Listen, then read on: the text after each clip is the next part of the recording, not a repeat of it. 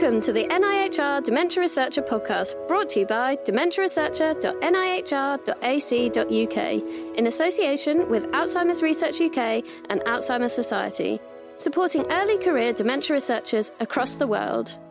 Hello, and welcome to yet another episode of the Dementia Researcher podcast. I'm Dr. Prerna Sabnis, and I'm so excited to be here to host the show for the first time. One of the aims of Dementia Researcher is to encourage people to consider a career in dementia research, both inside and outside academia. To deliver our Dementia Research Careers Festival as part of National Careers Week, we're working with our amazing Alzheimer's Society, Alzheimer's Research UK, Race Against Dementia, Dementias Platform UK, and the Dementia Research Institute. We have a whole range of activities planned for this week with live webinars, career blogs, Q&A sessions, and a whole bunch of other activities. We're hoping these activities will allow you to see how there really are opportunities for everyone and how dementia really does need more people like you to become involved. For more information, visit the dementiaresearcher.nihr.ac.uk slash careers. In today's show, I'm joined by three dementia MSc students from University College London. Hello and welcome to Aiko Robert, Vaiva Zarombate, and last but not the least, Morgan Daniel, who I'm sure many of you already know from her monthly blogs on our website. We'll discuss their career paths, what they're getting from this course, and sharing what it could be like for you should you follow this path. Completing an MSc can prepare you for further study at a PhD level, but for someone who's not from a dementia background, it could also help you acquire the advanced subject knowledge, and it could help everyone try their hand at getting extended independent research during their dissertation. So let's get started by getting to know our panelists. Vaiva, can you tell us a bit about yourself? Uh, hello, my name is Vaiva. I did my undergraduate degree in psychology also at UCL. Um, I was born in Lithuania, but I moved here when I was very young, so I consider myself a Londoner.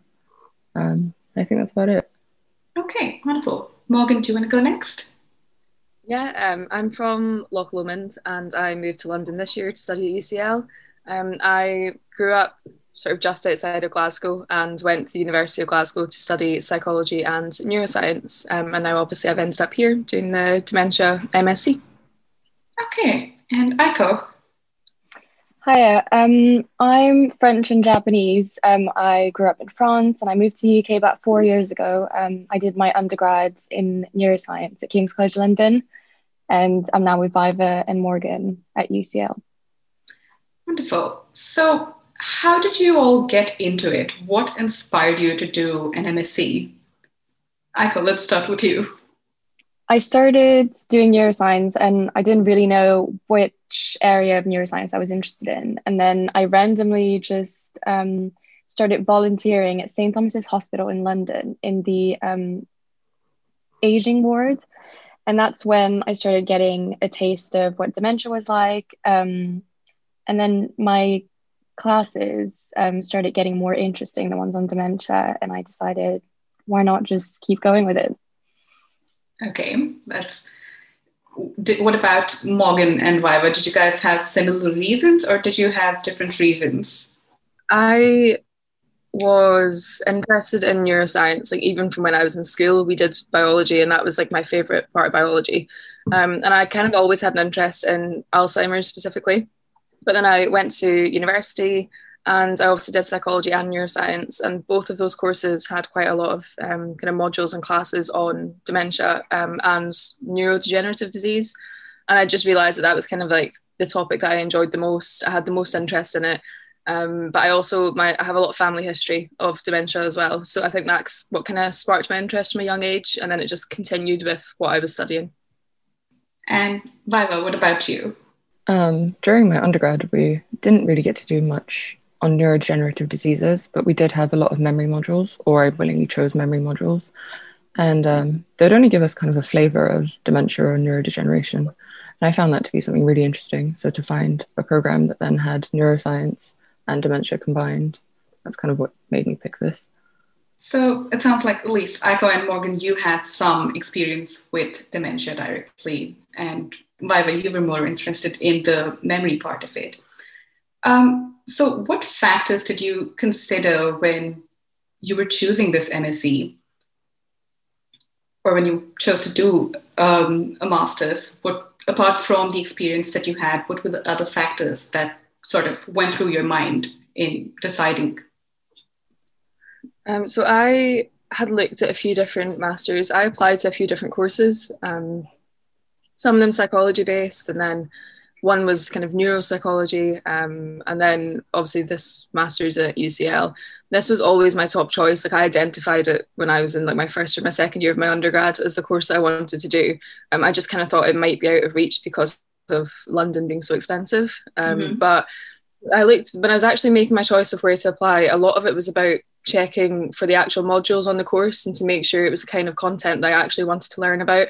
Um, I spent quite a lot of time going through the actual kind of module catalogue at UCL and making sure it was the type of content that I was interested in. Mm-hmm. Um, and then I suppose also a big part of the decision was the reputation that UCL have for neuroscience. Um, it's like world renowned. It's Queen Square is so iconic, and I think the opportunity to study there was a big factor in like why I chose this course. And Aiko and Vaiva, did you have similar reasons for um, choosing to do a master's at this point, or did you have any other factors that you considered? I think the reputation of UCL was a huge thing for me because um, at undergrad, the psychology program is very well renowned. And then Queen Square is kind of the hub of dementia in the world, and they have the researchers that are pioneering our knowledge in dementia. So to be taught by people that are at the forefront of the field was a huge factor in picking it. Absolutely. Yeah, it's about the same for me. Um, I didn't really apply anywhere else but UCL. I applied to another one of their programs um, at Queen Square as well, but um, definitely the prestige around UCL, um, like the leading research, and um, also I really wanted to stay in London. That's a good reason. Yeah. Um, geography is so important. You don't really think about that too much sometimes. so, can you kind of talk us through the application process of the MSc program at UCL? How did you get about to applying? What happened there on the costs? Any tips for anyone applying um, for a master's this year? Um, Aiko, let's start with you. The application process will differ from university to university, and sometimes there are slight differences within programs as well. Um, but for the MSc in dementia, anyway, um, you have to write a personal statement, which I think is about one word, uh, one word page, um, and basically stating why you want to do dementia, why you want to study it, um, why UCL, um, what makes you the perfect candidate. Um, it's pretty similar to your undergrad's um, UCAS um, application. and then you have to provide two references, I believe, and a transcript, an academic transcript from your undergrad.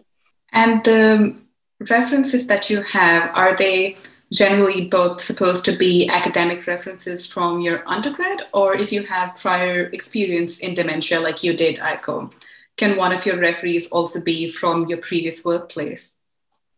Yeah, so I think the UCL guidelines are that at least one of our uh, references are academic from an academic background.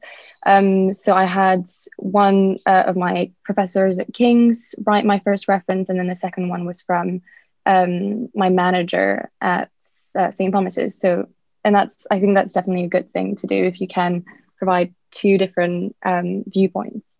Mm-hmm. And um, Morgan, you're from Scotland, right? So, did you have any were there any differences in the application process that you saw between UCL and your previous experience at Glasgow?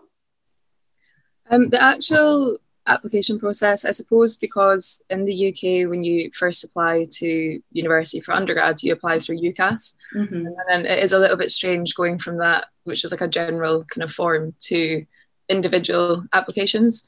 Um, but yeah, there was one major difference for me is that um, the Scottish government will only fund, will only give me a loan for a master's degree if I can't do the course in Scotland. So I have to prove that I can't do the course in Scotland. So um, I had to make sure that UCL, the degree fit those requirements, that I couldn't get it anywhere in my in Scotland, and that it was unique. So it was just for me, it was like that extra layer of just double checking that I could actually get the loan to do the course. Mm-hmm. Um, but other than that, there wasn't any major differences, I think, in the applications. The actual application process was quite similar to the ones I applied for in Scotland. Um, but yeah, it was just that kind of added layer of uncertainty at first, but it ended up being fine, obviously. Yeah. So I guess that's something to keep in mind. Just kind of cross check um, with the local regulations as well to make sure you meet the criteria. And I guess if we have any listeners from overseas, maybe also have a look at maybe the English language requirements and um, the grading requirements that might differ from your home country to the UK. Um, so, Vaiva, obviously this year has been very different, but can you tell us a bit about the course and what it covers and how that experience has been different this year? Um, so, the core modules cover both practical and clinical neuroscience of dementia. So you get a look at the biology and the underlying neurodegenerative processes. Um, and now we're doing a module that's much more practical, looking at how you can diagnose dementia in people using clinical interviews, um, imaging. There's a lot on biomarkers because that's a huge field right now. Um, you also have to do statistics, which I think a lot of people don't tend to like. Um, but statistics is not too bad. I think that's like the one thing that people need to um, be wary of if you're not too confident in, but it's not as scary as it's made out to be. Um, and then we also get to do optional modules. So different people are doing very different things. I think Morgan is doing um, an imaging module, which is very different to I'm doing neuroscience and mental health. So the imaging module is arguably scarier. Um, but the main difference has been having to do it all from home. Um, so for me at university, having my friends was kind of like the uh, safety net. If you didn't understand something in a lecture, you could immediately turn to someone and be like, "Do you know what's happening?" And they'd be like, "No," and it'd be comforting. Whereas now you don't really get to have that experience. But I think instead our course has done a very good job of making group chats, coming together. We try to arrange Zoom meetings for like revision sessions and whatnot. Um, so we've tried to replace the in-person experience online, and I think we've done quite well. Um, Aiko, you mentioned that you applied for more than one program at UCL. So could you maybe tell me a little bit about, could you tell us a bit about how these courses differ and why you went for the one you went for?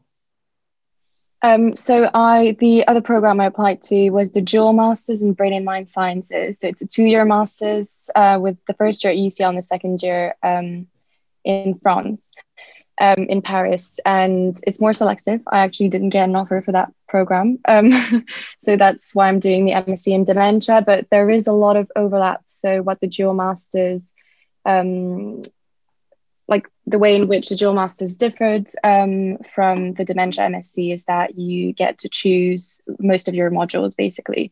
Um, but my plan was initially to choose a lot of the dementia modules, the, demen- the modules I'm actually doing now. So there's not that big of a difference apart from the fact that it's two years and you do one year in London and one year in Paris.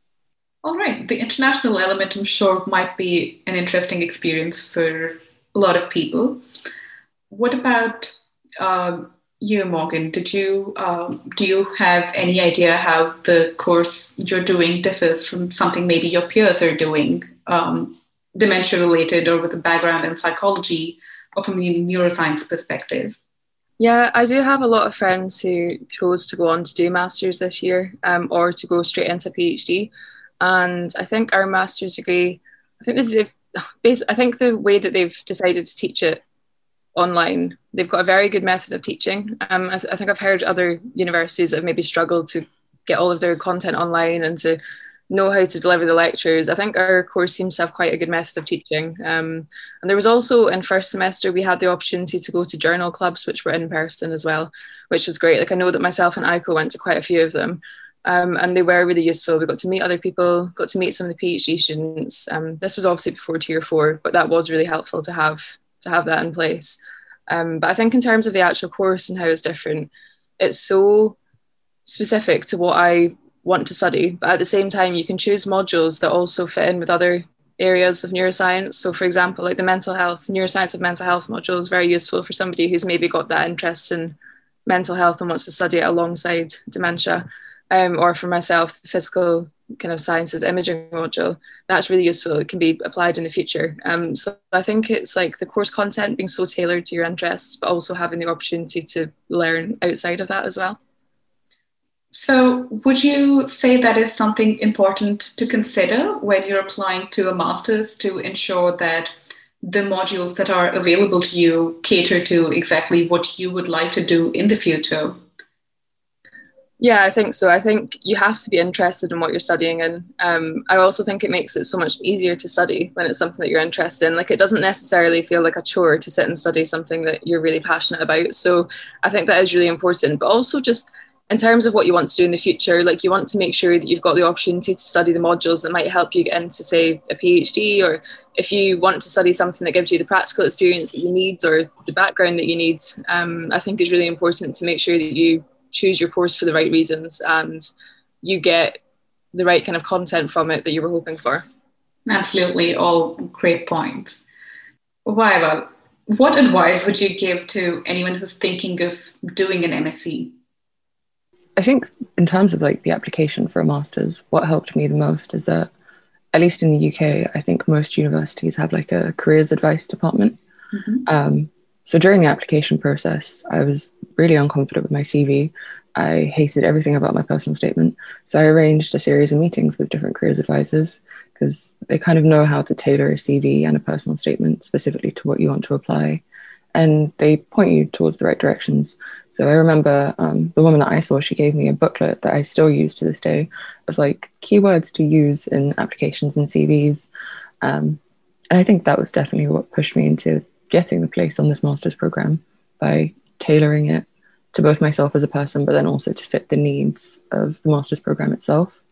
I think that would be the biggest piece of advice if you feel unsure. There are places to get assistance with these things.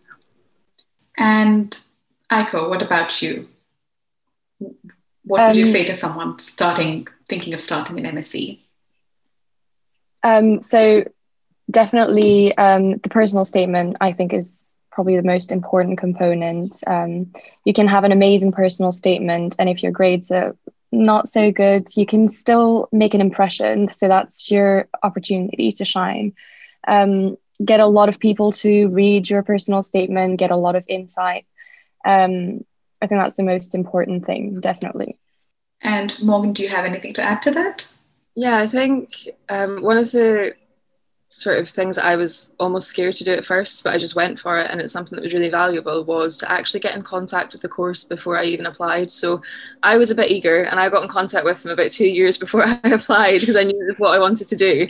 Um, but I think getting in contact with them, I kind of asked, you know, what background do people usually have before they start this degree um, what is useful experience, work experience, um, kind of research experience, and what's the content of the course like, just to make sure that it was exactly what I wanted to do.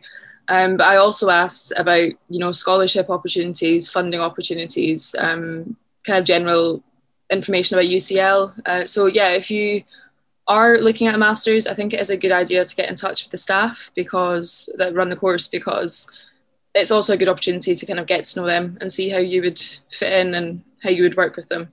Um, but other than that, I think another piece of advice is a master's can be quite expensive. So mm-hmm. you really need to weigh up whether or not it's going to give you what you want out of it at the end. Like I think this master's that we're doing is well worth it. Um, but if you are in a situation where you're debating whether or not you can afford it, or if you can afford it, but you're weighing up whether or not it's worth it, you really need to look into what you can get out of it as opposed to maybe working instead or going straight into a PhD. It's kind of what you want to get out of the experience, but it's worth considering the cost of doing a master's. That's at the application stage. Um, but some of our listeners might have already gotten their places for an MSc. So, what tips do you have for them on how to survive? Is there anything you would do differently? What would you do exactly the same? Um, how would you go about doing this MSc? Vaiva, do you want to go? I think one piece of advice I absolutely hated during undergrad, and I think most students can agree with this, is about being told to be proactive. So starting your assignments when they're set and getting everything done before deadlines. But I've been trying to do a little bit of that during my master's. So I don't complete my assignments the second they're set, but I do chunks like readings or like trying to do um, exam notes. And that's really helpful because I used to get to the end point of a module and suddenly I had like a week or so to do this massive essay or revise for an exam and I'd get so stressed. But now there's still chunks left during that week to do, but it feels more calm. It feels more peaceful. I feel like I can take in the knowledge and actually benefit instead of just seeing it as something that I have to do just to get a grade or an exam. So I think try and be proactive in your own ways to get these things done. Morgan, what about you? Um, I think a master's is only a year long, so try your best to enjoy it as you're doing it. Um, it can be quite easy to kind of get lost in the fact that you're studying all the time and it is quite hard work. But I think just try to enjoy it, especially if you're considering coming to Queen Square, because although we were online this year, it's such an iconic place to study, um, and it is really important to try and make the most of it. But I think one of the pieces of advice that I was given before I started, and it has been quite helpful, like I haven't always stuck to it, but it has been quite helpful, was to try and treat it like a nine to five. So even if you have lectures that are in the middle of the day, you know, if you start your working day at about nine o'clock and you finish at about five, it kind of gives you enough time to get most of your work done. And it means that you don't sit at your desk all evening or all night on top of that. Um, and naturally, being at university, that doesn't always work, but it is a good kind of thing to try and do from the start of the year. Um, but other than as well, on top of that, I think keeping up with lecture notes as much as you can at the time. Um, I know that I try to keep up with them each week to make sure that I don't really have too much to go back to like, at the end of a module before an exam.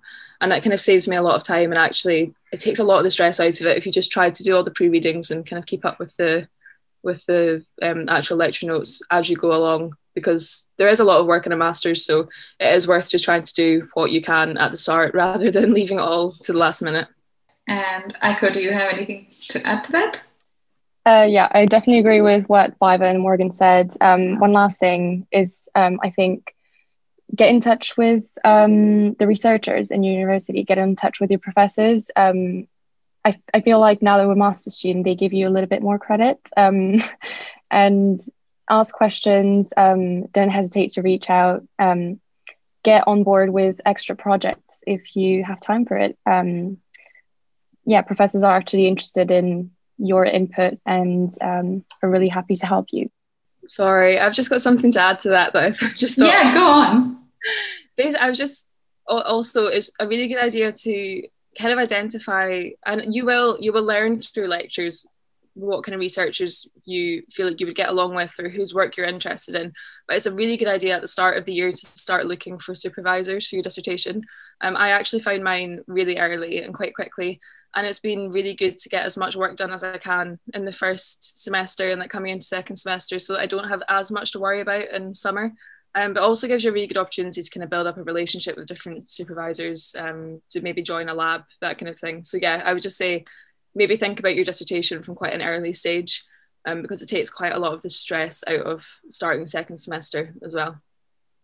Okay, so you've all been in this master's for a while now. Do you have, can you tell us a little bit about what you think you will be doing next?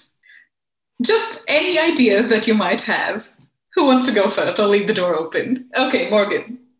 Uh, so I actually applied for the first time this year in November for the doctorate in clinical psychology. Um, I had kind of been debating it for years at uni, um, and I have an interest in research, but I also have the clinical interest, and I wanted to choose one or the other, but I realised like it's very much possible to do both. So I've applied for the doctorate. Um, it does usually take quite a few applications to get in, um, quite a few years. So I can imagine this will be the first year of many applications. But I thought it was worth kind of chucking my name in there and seeing what happens. Um, even if I get interview experience, that'd be great. Uh, and then after that, I'm hoping to, once I've completed the doctorate, do um, the sort of postdoctorate qualification in neuropsychology and go into that field. But I would quite like to maintain a career in dementia research alongside that as well. That sounds great. Good luck with the applications. I'm sure um, you'll go far with it. Uh, Vaiva, what about you? Um, I'm kind of on the same pathway as Morgan, just a little bit delayed. So um, I've been sending out applications to multiple universities for research assistant positions to give myself more patient facing experience. So um, just today I sent off an application um, for a dementia study actually. So hopefully that works out. Um, and yeah, after like a year or two of building up additional experience, I want to apply for a clinical doctor as well. Because um, as much as I enjoy research, I do also have the desire to have more patient facing and clinical experience as well. So I think kind of a similar route, but just a little bit delayed. Okay, good luck with all the DClinPsy applications that you have going. And Aiko, finally, what about you? What are your plans? I decided that I didn't really want to be in a clinic. Um, I think my experience at St. Thomas's have taught me that I'm, I'm a bit too emotional to be with um, patients. Um, but I definitely want to um, stay in the dementia research field. Um, so I'm currently applying for a couple PhDs um, in London and also in other countries in Europe. So in a wet lab, and I'd really like to stay in academic research. That would really be the dream. That sounds amazing. Well, I wish all of you all the best with all these wonderful plans you have. But I think we're running out of time for today. So, just quickly to summarize, um, the takeaway would be for anyone considering to, uh, applying for a master's, do your research and ensure the program that you're looking at basically caters to whatever your future plans are. Make sure all the modules you want are available. On the practical side of it, obviously, look at the kind of funding opportunities the universities have to offer and any other sort of research specific um, information that you might need or resources that you might need, journal clubs, um, I don't know, EEG machines, depending on what your interest is. And at your master's, just be proactive, start early, be involved, get all the help you need, and most of all, just enjoy it, right? All right. I think with that, we'll have to wrap up today's session. Thank you so much for your time, Morgan Daniel, Liva, Sarampet, and Aiko Robert. For everyone listening, take a look at our website, dementiaresearcher.nihr.ac.uk slash careers. We have a lot of resources for you out there. You'll find an article I wrote on how people from different fields can bring together their talents to dementia research. You'll also find details of all the MSc courses available. Um, and you'll also find a series of blogs from Morgan and a whole bunch of others about their work. This week, we also have a whole bunch of other live webinars. We have researchers from different fields discussing their careers and so much more. So just come along and see how we can help you. We'll have profiles of all of today's panelists on the websites, including the details of their Twitter accounts. If you have anything to add to this topic, please do drop us a tweet using the hashtag ECR Dementia and hashtag NCW2021, or just leave comment to this post. Thank you for listening. Bye. Hi, this is Adam Smith. I'm just jumping on the end of this podcast to let you know about a brand new section we've added to our website. If you click on the Find tab at the top and look for Higher Education courses, we've collated a directory of all the higher education dementia and neuroscience courses that we've found across the UK. There you'll find over 75 courses which are perfect for anybody who's looking to continue their education in dementia. Thank you. Brought to you by dementiaresearcher.nihr.ac.uk in association with Alzheimer's Research UK and Alzheimer's Society, supporting early career dementia researchers across the world.